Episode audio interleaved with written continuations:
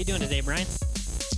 Well, you know, there's been uh, a lot on my mind that, uh, you know, for years had been the type of thing that, uh, you know, I had cultivated and curated for uh, my own uh, disaster uh, preparedness. Um, and now it's come full force with everything that's going on in the world. So I think it's appropriate that we ended up having a special guest today who is not only an author, uh, and you know quite an accomplished thinker, but also the the CEO of Disaster Avoidance Experts, Dr. Gleb Tsipursky. Yeah, no, and it, it, this is just an irony of this interview. Here we are recording this on March twentieth, twenty twenty, um, and we booked this interview two months ago. Um, that's how high in demand and and how knowledgeable um, Dr. T is. So, with that, I'd say let's just let the listeners get into the content because it's some good stuff and I don't want them to miss anything. Right there with you. Thanks for joining us for another edition of Lead.exe. I'm Brian Comerford in Denver, Colorado. And I'm Nicholas Lozano in Washington, D.C. And we're thrilled to have with us today special guest Dr. Gleb Tsipursky, and uh, uh, who is uh, both the CEO of Disaster Avoidance Experts as well as uh, a very busy speaker, thought leader, uh, and author of a number of books, including Never Go with Your Gut uh, How Pioneering Leaders Make the Best Decisions and Avoid Business Disasters. So, could not be a more timely guest for us considering all that's going on with COVID 19 in the world right now. Dr. T, thank you for, uh, for joining us today. You're very welcome. I appreciate you inviting me. It's definitely a tough time in the world, and I'm glad that you, Brian, and you, Nick, gave an opportunity to share with the audience about how to deal with some of the terrible, terrible events that are going on, disastrous events that are going on recently. For sure. Well, um, I, I, think that uh, some of the insights that you'll be able to share with your own expertise and background and uh, the kind of work that you do through your organization will be hugely beneficial uh, for all of our listeners. So, again, thank you very much for taking the time to join us today. You're welcome. I'd like to kick it off with a little bit of a background on yourself. Uh, really talk about, uh, you know, kind of uh, what your your entire um, uh, career path has been that has led you into uh, some of the work that has appeared in your books, uh, as well as uh, the topics that you speak to. Sure, happy to. Well, my career actually began in my childhood. Not in, I didn't actually begin working in my childhood, but it was motivated by my childhood. I saw my parents having pretty bad decisions, kind of somewhat disastrous decisions with each other when they had a bunch of conflicts. So, for example, my mom you know she likes to wear nice clothes. So she'd go out and she'd buy a hundred dollar sweater and she'd come home and my dad is kind of a cheapskate. So he'd yell at her and say no sweater should be worth over twenty dollars. And then they go at it. They have a conflict. They tension. They bring up other stuff you know oh that thing you did three years ago. You know that's not great. And that was a pretty bad decision on their part. Already as a kid i was feeling the negative emotions the harsh conflicts between them the worst conflict was my dad. So he was a real estate agent and he worked based on commissions.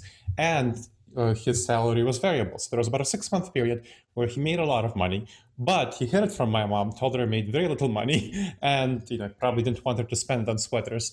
And so as a result, he brought well he bought an apartment with that money and leased it out to some folks my mom found out in a couple of years and she was very mad. She was very pissed, very angry, very upset.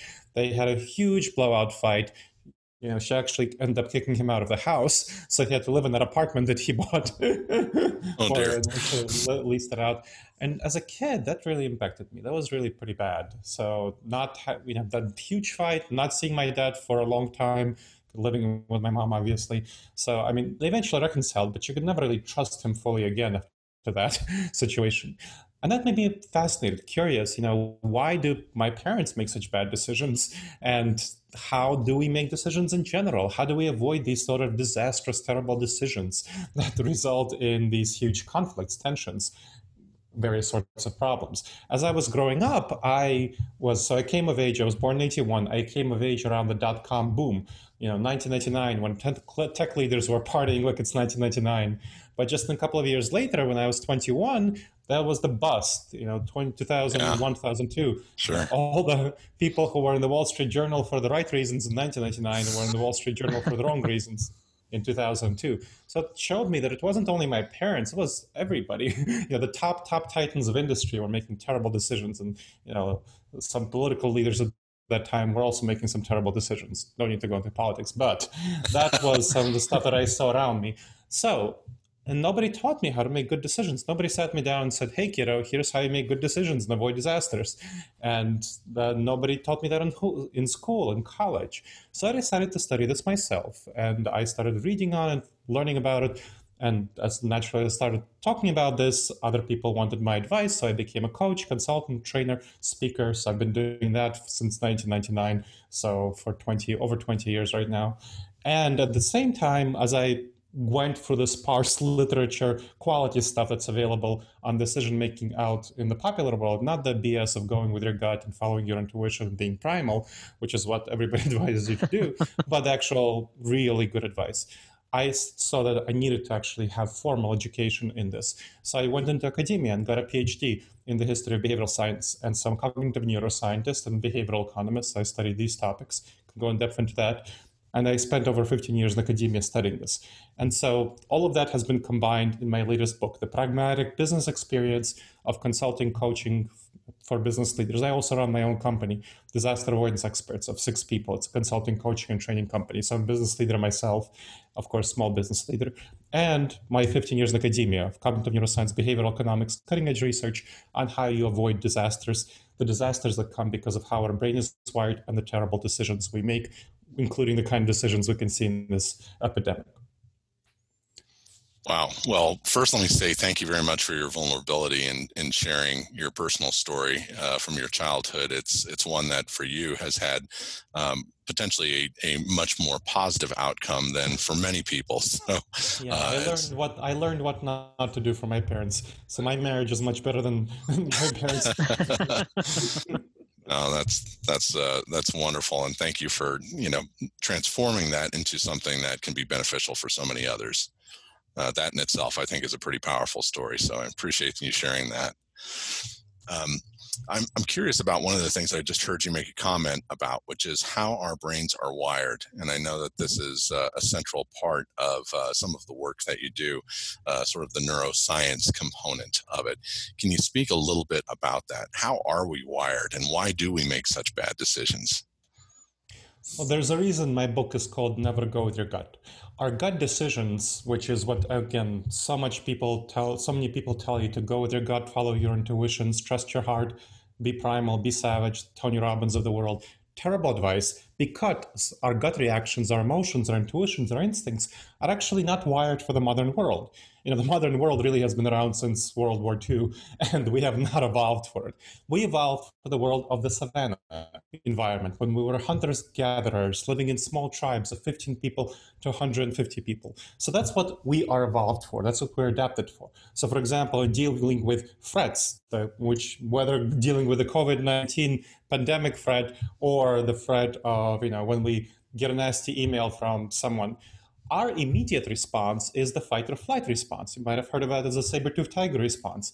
In a savanna environment, we needed to deal with intense immediate threats. We need to jump at 100 shadows in order to get away from that saber-toothed tiger. And we had that adrenaline rush, which lasted for a brief period, which got us out of that dangerous situation.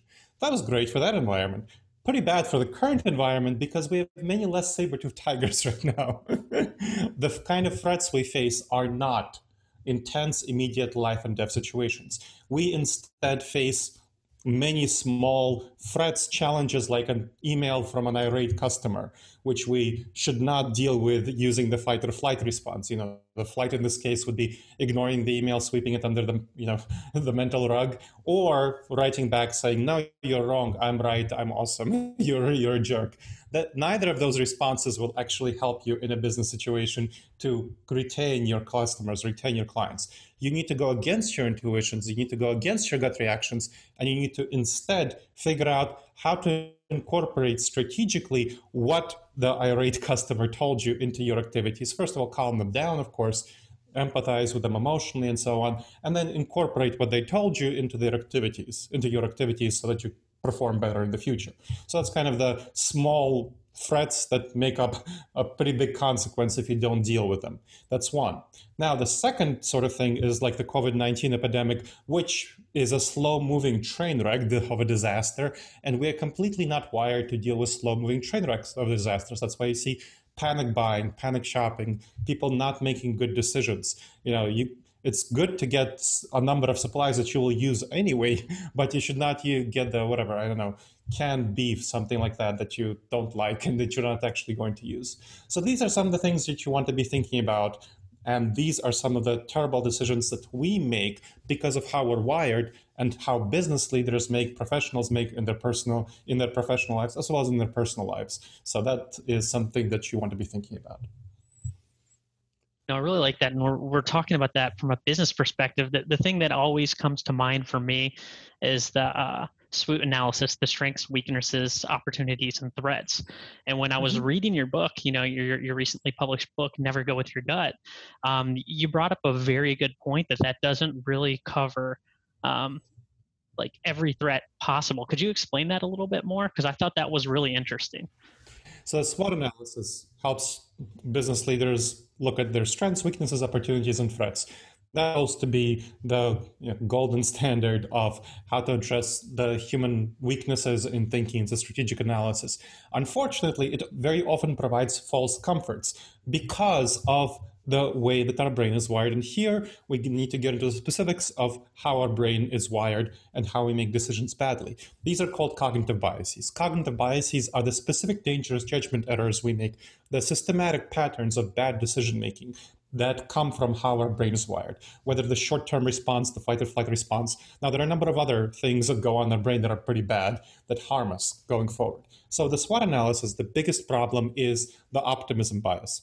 Now, the optimism bias is something that is very characteristic of many leaders, including me. So, I'm very optimistic, and that means that I see the world as generally positive, nice.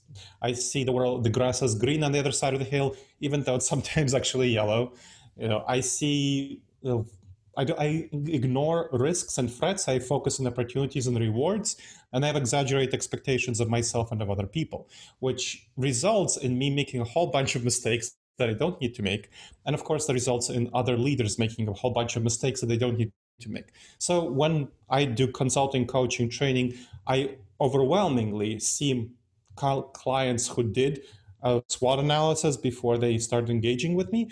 What they do is they list way too many strengths, way too many opportunities, not nearly enough weaknesses, not nearly enough threats.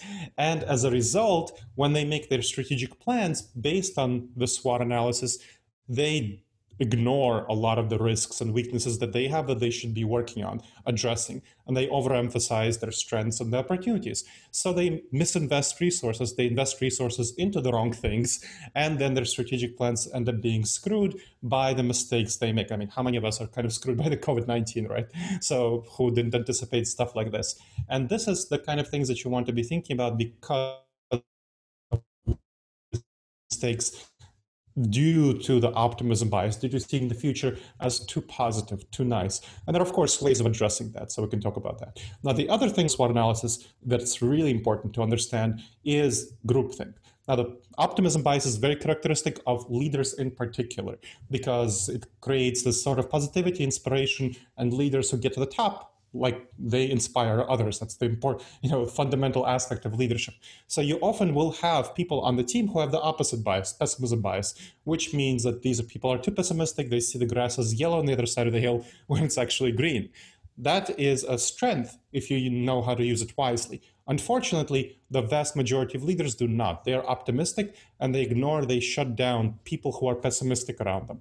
And so what tends to happen when you do a SWOT analysis, what I've seen happened too many times is called groupthink, where the opinions that are expressed in the group, regardless of, of, the various personalities in the group, coalesce purely around the opinion of the leader, and the leader who is optimistic results in everyone being optimistic because they don't want to go against you know the big alpha monkey in the room which is where our intuitions gut reactions are coming from that savannah monkey alpha environment. So you need to fight that and address that if you want to actually have an effective SWOT analysis. You need to fight both the optimism bias and groupthink.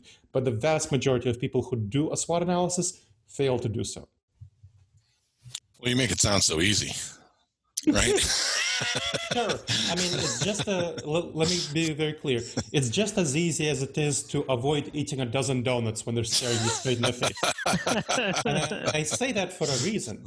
In the savannah environment, one of the impulses we had was to eat as much sugar as possible, whether it's honey, apples, bananas, when we came across that source of sugar we are the descendants of those who had a very strong fight or flight response, who had a and who had a very strong response to eating as much sugar as possible, triggered by it. So the other people just didn't survive. So we're the descendants of those. And those are inborn instincts that we have in us. That's our gut reactions, that's our intuition. So it's very hard when, you know, one donut is okay, two donuts maybe, but you got to stop at the third donut for the sake of your health, especially now that we're all sitting home with COVID 19, not going outside and getting as much exercise as we used to. So this, you know, not going to the gym, right? Especially, maybe you should stop at one donut right now. So this is an especially important time for you to not overeat. But it's very tempting for us to, you know, there's a reason that stores, so that Dunkin' Donuts sells the box of dozen donuts because they make much more money when they sell them dozen donuts. They, you shouldn't be eating that many donuts, but that's how they make money. However, that is they know that and they know we're tempted to eat that. So this is a big problem for us. It's hard to resist this for the sake of our physical fitness, and we know we should. All the medical researchers, whatever, they tell us we should. So it's just as hard to resist this optimism bias and groupthink and other problems that come because of how we're wired as it is to resist eating the dozen donuts. So I make it sound simple, and it sounds simple to say resist the dozen donuts, but the thing is, our decision making, our behavior is driven overwhelmingly by emotions. About 80 to 90% of what we do, what we think, is driven by what we feel. Uh, when we just let it and go forward and you know be primal and be savage. So, in order to address that, you need to go against your emotions and you need to revise your emotions. And revising our emotions is a pretty hard thing to do.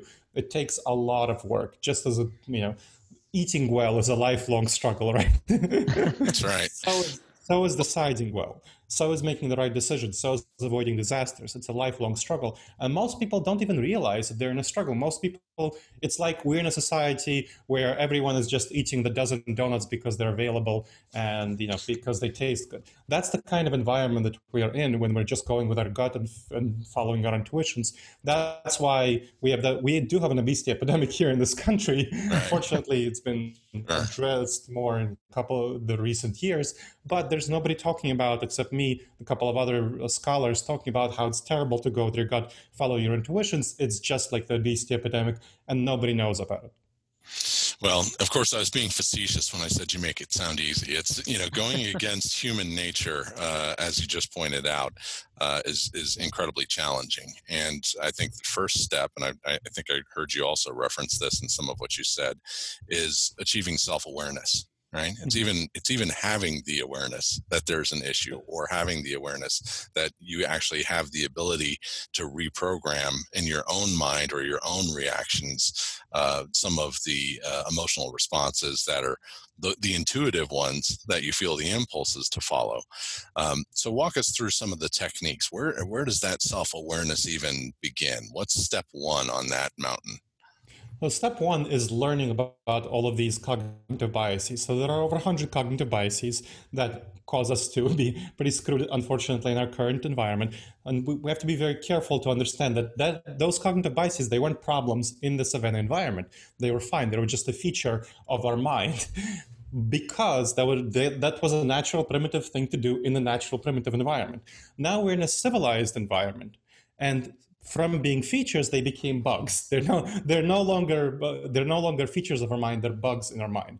So we need to adapt to the modern environment. We need to adapt civilized habits civilized habits of thought. That means becoming aware of these bugs in our mind these cognitive biases. Like I, there's a list there's a list of over 100 of them on wikipedia. It's pretty easy to check out so you can go there. Now my book talks about never go with your gut, how pioneering leaders make the best decisions and avoid business disasters, talks about the 30 most dangerous ones in business settings and how you can address them effectively. And my next book, The Blind Spots Between Us, talks about the 30 most dangerous for relationships and how to address them effectively. So you want to be thinking about learning about these cognitive biases and then learning about the techniques to address them the Never Go With Your Gut has an assessment at the end in the last chapter, which helps you assess which of these cognitive biases are most prevalent and most dangerous for your workplace. So, for example, first question on the assessment asks, hey, over the last year, think about to, back to the last year.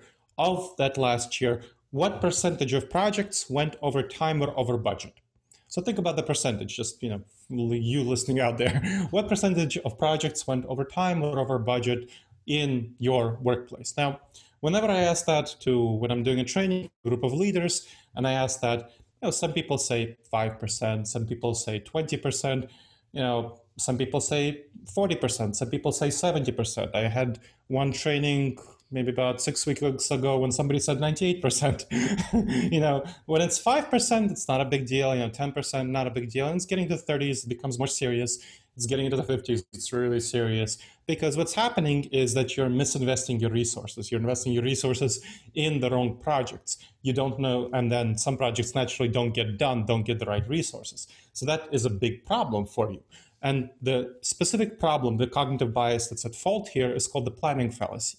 Now, here's what the planning fallacy is we like ourselves, we feel confident about ourselves and we like our plans. We feel confident about our plans. So we ignore any possibilities that they will fail. That's a tendency. Not all of us, you know, it's not omnipresent, but it's a characteristic of very many of us. So the planning fallacy is going to be a problem for some people and some workplaces, you know, the ones that are 5% is not going to be a problem. The ones that are in, in the 30s and up, and especially in the 50s and up, is going to be a serious problem. So you want to learn about what are the serious problem for you, serious problems for you. The optimism bias is a serious problem for me. So that may be a problem for you. It may not be a problem for you. And you want to learn about these things. So that's the first step. Learning about them, getting awareness, and learning about the specific techniques to address them. Now, there are also two techniques that I describe in the book to address a whole bunch of cognitive biases at once effectively, whether you're an individual or whether you're an organization. So we can talk about those as well. But the first thing that I want to make sure to talk about was learning about these cognitive biases and addressing, learning about how to address each one effectively. So for example, the optimism bias, I, to address that, I learned how optimistic I tend to be, but the percentage approximately, and I bring down my optimism by around that percentage. So if I think, you know, let's say that the an email I'm writing to a client, the client will be very happy with what I'm writing and so on. I learn over time that hey, you know, I'm being too optimistic about percent, you know, X percent of the time. So if I think, let's say, I'm doing a pitch on a webinar to a client, which is what I'm doing right now with the COVID-19 pandemic, I'm uh, sending pitches to clients about webinars, and if I think that intuitively that about you know a third of them will be interested, I learned that in reality maybe about a fifth of them will be interested. So about 60% off base in my estimations. And so that is something that I learn and I adjust my expectations by that amount. That's one uh, way of addressing the optimism bias. Now, another one that I learned for more serious issues, for more big projects, is to make sure to run my ideas by someone who is pessimistic. And this is very important I make sure to hire, I said I run a company of six people, so I make sure to hire into the company some people who are pessimistic, not only optimistic people. Now, I much prefer to work with optimistic people that they intuitively click with me. I like them, they like me. It's like it's a good relationship. I don't like uh, you know collaborating with pessimistic people because it feels uncomfortable. They shoot down my brilliant ideas, and it doesn't feel good. But I know that I need to. This is kind of going outside of my comfort zone, which is exactly the thing you need to do to address the natural primitive gut reactions. Uh, though it's what's comfortable for you is often the, exactly the wrong thing to do. In this case, it is for me. So I know I need to hire people who are pessimistic and make sure to run my supposedly brilliant ideas by them. you know, I have 20 ideas before breakfast and think all of them are brilliant. Well, if I give them to a pessimist and they tell me, you know, in my company, and they tell me, well, you know, maybe, maybe these three ideas can actually work out. And then they fix all the flaws in these three ideas and they implement them. The pessimists are terrible at generating ideas because they see the exaggerated flaws of each idea. but they're really good at selecting among a whole bunch of ideas that optimists generate to the, and then taking those ideas, have baked potatoes, and finishing baking them. So that is how optimists and pessimists can collaborate together really well. And that's a specific technique for addressing the optimism bias. And there are specific techniques for addressing each one of these cognitive biases that are described in the book. Oh, that's a great rundown. And and when you were saying that, it just reminds me of thinking like, you know, people say they they want to surround themselves with people who are just going to, and they're a leader. They want to surround somebody with people who are just going to do what they say, right? For me, I love it when somebody challenges what I'm going to say because they might be thinking of some idea that I might have no I, I've never thought of it at all. Might not cross my mind. And this whole COVID nineteen thing is is a good example especially as we work in technology, it, it's given everyone a chance to actually test test their disaster recovery plans mm-hmm. and their business continuity plans. I mean, the last time I could think of anything happening big enough, you know, that we've done something like this is maybe 9/11, and mm-hmm. it wasn't quite at this scale. I mean, it was maybe for what, maybe a couple weeks, and this this is something that seems like it's going to be um, much much longer drawn out. So, what are you seeing out there day to day? Are uh, you know are businesses do they have business continuity plans um, has have were they too pessimistic in them too optimistic like what, what are you seeing working with your clients well what i'm seeing overwhelmingly and this is less so the case for my clients than for general business continuity risk management plans and to be clear i work with a lot of risk management professionals give them advice give them insights a lot of companies, their continuity plans look like the kind of continuity plans for when Houston was flooded. You know, it'll be flooded for a couple of weeks. We'll deal with it. We'll manage. It's going to be pretty bad, and then we'll go back to normal. That's how their continuity plans are structured. They are completely unprepared for the scenario of Houston being flooded and staying flooded. that is what we're actually dealing with. Houston being flooded and staying flooded all this time. How do we deal with this? What they're not realizing is that we are in a different situation now. We're in a new normal. And they are operating overwhelmingly in a more in emergency mode. So business continuity, that's supposed business preparedness, risk management, that's supposed to be emergency mode. We'll, you know, we'll switch to this for brief emergency and then we'll switch back for normal. They don't realize that what's happening right now with the COVID 19 coronavirus pandemic is very different than what they planned for. We are in a new normal. Now, I say this in a very serious fashion. I don't say this kind of you know joking or you know, exaggerated fashion. If you look at the top health experts and their investigations of what will happen with the COVID 19 coronavirus pandemic, what they're finding is that you know, it's not like the flu in that it completely disappears in the summer. It's spreading right now. I mean, right now it's spreading in the U.S. and Florida quite widely, Texas quite widely, which are warm states. So it's unlikely to disappear by the summer, and it's not going to be something that will just you know magically vanish because we are we are sheltering at home, there will still be people who don't really follow this advice. So that only lowers the amount of new cases. It doesn't prevent them realistically, what will happen is that we will most likely, you know, sheltering at home is going to be pretty hard for a long period. So, with government will be pressured to let loose some restrictions, and then there will be an increase in cases, and medical systems will be getting close to overwhelmed, and the government will say, okay, let's go back to, you know, so maybe two, two, three weeks of freedom until uh, the next shutdown, and that's going to be very bad for businesses which are preparing for which want certainty, don't want ambiguity. And what will, will be the case will be this uncertainty, ambiguity, periods of loosened restrictions and, and high restrictions. Bad for business, really bad.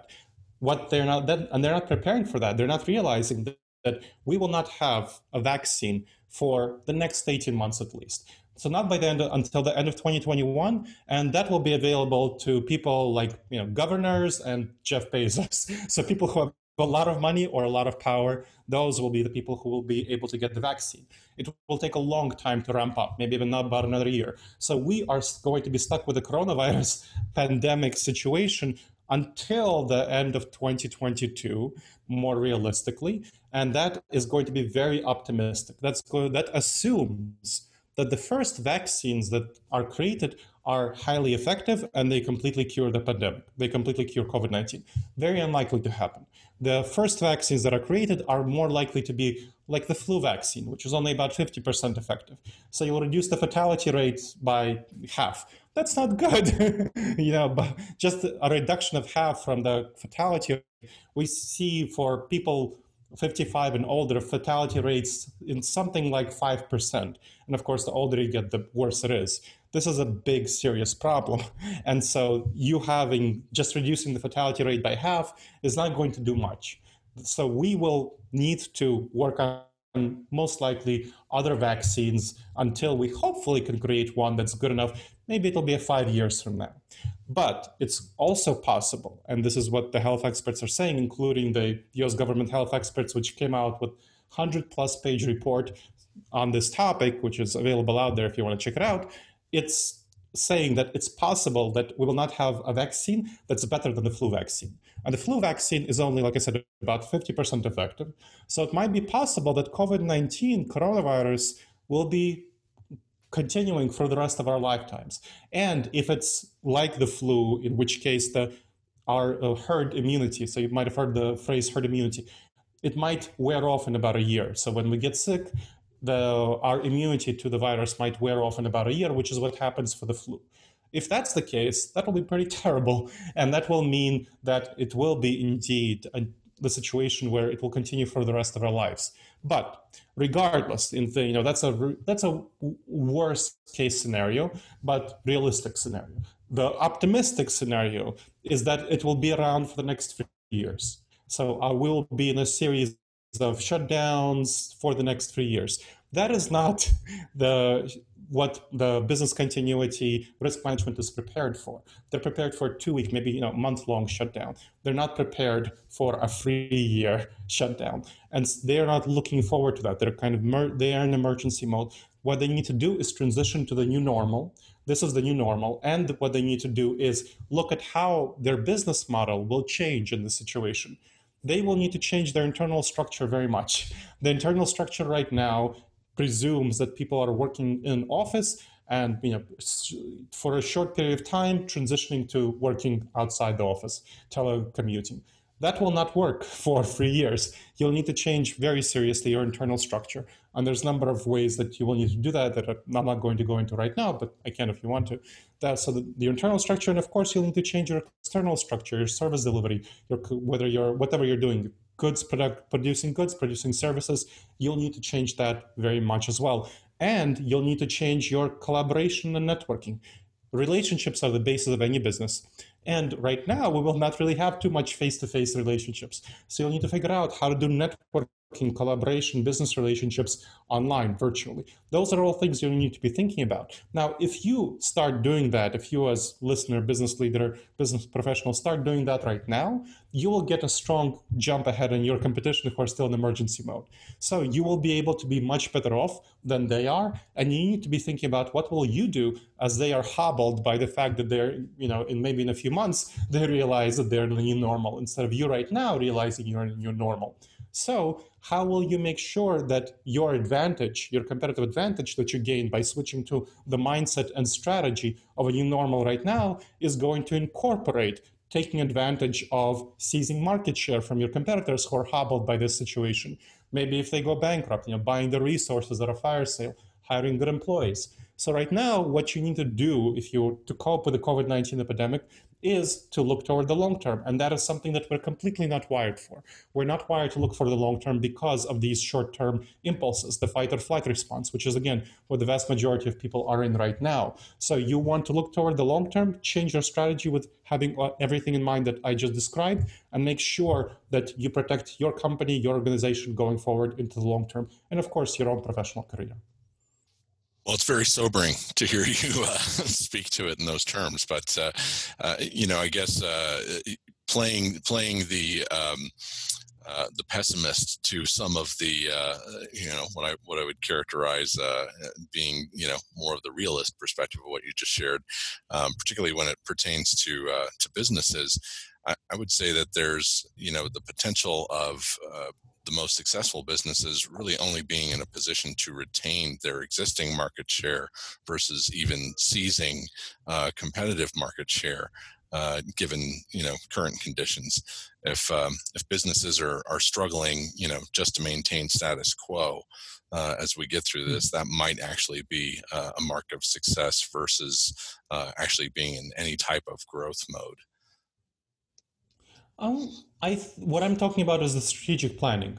So your strategic plan is not going to be, you know, you sh- your strategic plan right now in the immediate future. Yes, it's going to be figuring out how to maintain stability in this short-term mindset.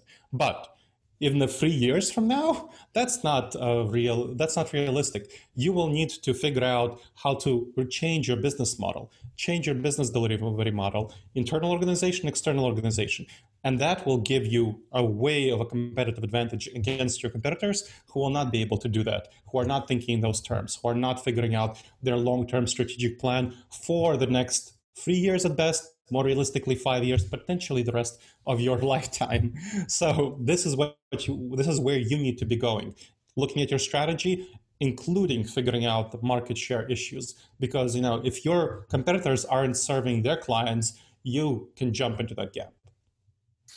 Yeah that's that's very well said. And honestly you know from a, a digital uh, service delivery model you know this is something that uh, not only Nick and I have talked about at length, but you know we've recently had another guest on where uh, that was ultimately the thrust of much of the discussion. It's you know the the changing nature of what is available through digital delivery uh, as a service mm-hmm. model now. It's it's something that is definitely working to the advantage of businesses that are poised and ready uh, to mm-hmm. operate under those uh, conditions versus um, being stuck with traditional uh, service delivery models and their strategies. Yep, absolutely agreed. So, could you tell us a little bit about your uh, new book, "Never Go with Your with Your Gut"? Sure. Well, my book, as I mentioned a couple of times for this uh, podcast, Never Go With Your Gut: How Pioneering Leaders Make the Best Decisions and Avoid Business Disasters, published by a great traditional publisher called Career Press. So it's available in physical bookstores everywhere. Not that anybody's visiting them because they're all shut down, but you can get the physical copy through Amazon, Barnes Noble, Books a Million, or wherever you get your books. You can also get a digital copy for it, and the audio copy is an Audible, so it's also an audio audiobook, whatever you want to get it. Now, the book goes into what I'm talking about: the cognitive biases, the 30 most dangerous ones, and talks about why we make bad decisions. How do you make better decisions going forward? So it goes through the cognitive biases that, and how to address each one. Like I talked about how to address the pessimism bias, has an assessment at the end. And then it goes through some techniques of how do you specifically address a lot of them at once two techniques in particular that I want to mention. One is going to be for short term decisions that you don't want to screw up. So these are going to be those casual everyday decisions that you want to make sure that you don't get wrong. Another one is going to be for major, really serious decisions that you want to make sure to get as perfect as possible. So again, the first one takes only a couple of minutes, minimizes risks, minimizes problems, doesn't guarantee perfect decisions. The second one, well, nothing can guarantee perfect, but doesn't maximize for perfect decision. The second technique takes about an hour and it's intended to make sure that your decision is as good as you can reasonably make it. So first one, I'll go through briefly for the first one, and uh, you know I can go for the second one as well. So the first one involves asking yourself five questions about any decision that you don't want to screw up. So you want to avoid decision disaster? Ask these questions. First, what important information didn't I yet fully consider? So what evidence then should you take into account? We are very tempted intuitively to cherry pick evidence in favor of the conclusion that we already want to reach. So let's say that you you are right we'll go with an email. Writing an important email to a client.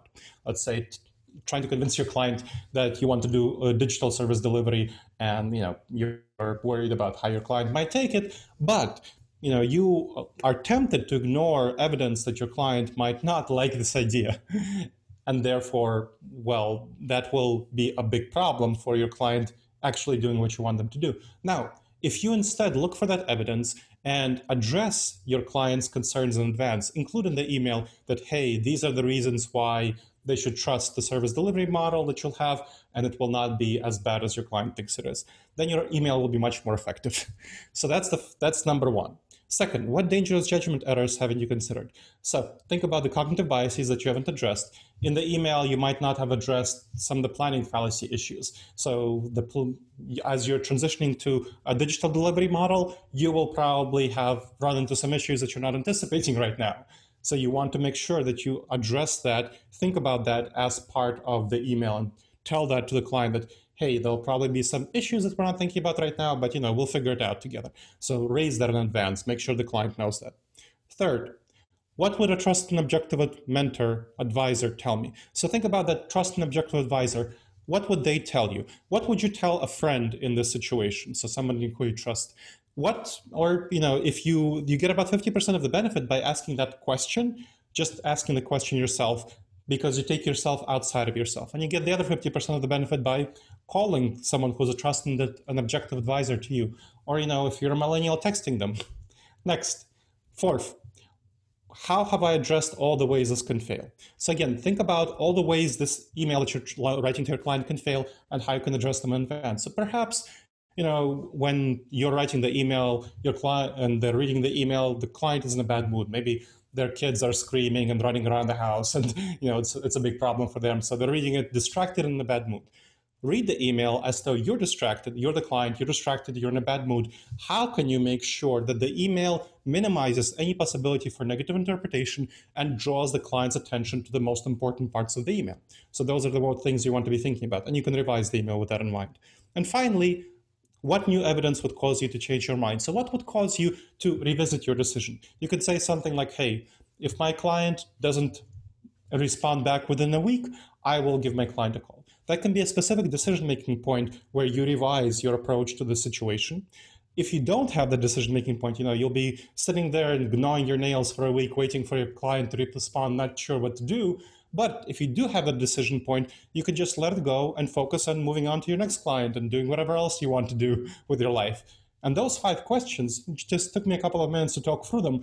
They can save you so much trouble, so many hassles, so much stress, so much time down the road, so much money down the road that it's unimaginable. I mean, my clients who start implementing this really tell me how much benefit they get from asking these five questions about any decision that they don't want to screw up. And of course, it's great for team decision making because it saves a lot of time. Everyone comes to a meeting, whatever you have team decision making meeting, having answered these questions in advance, so having their own answer. And then the agenda for the meeting is structured by the five questions. So you have those five questions that people go through them, talk about each one of them, and then they make a decision at the end. So, so team decision making is very much facilitated by these five questions as well.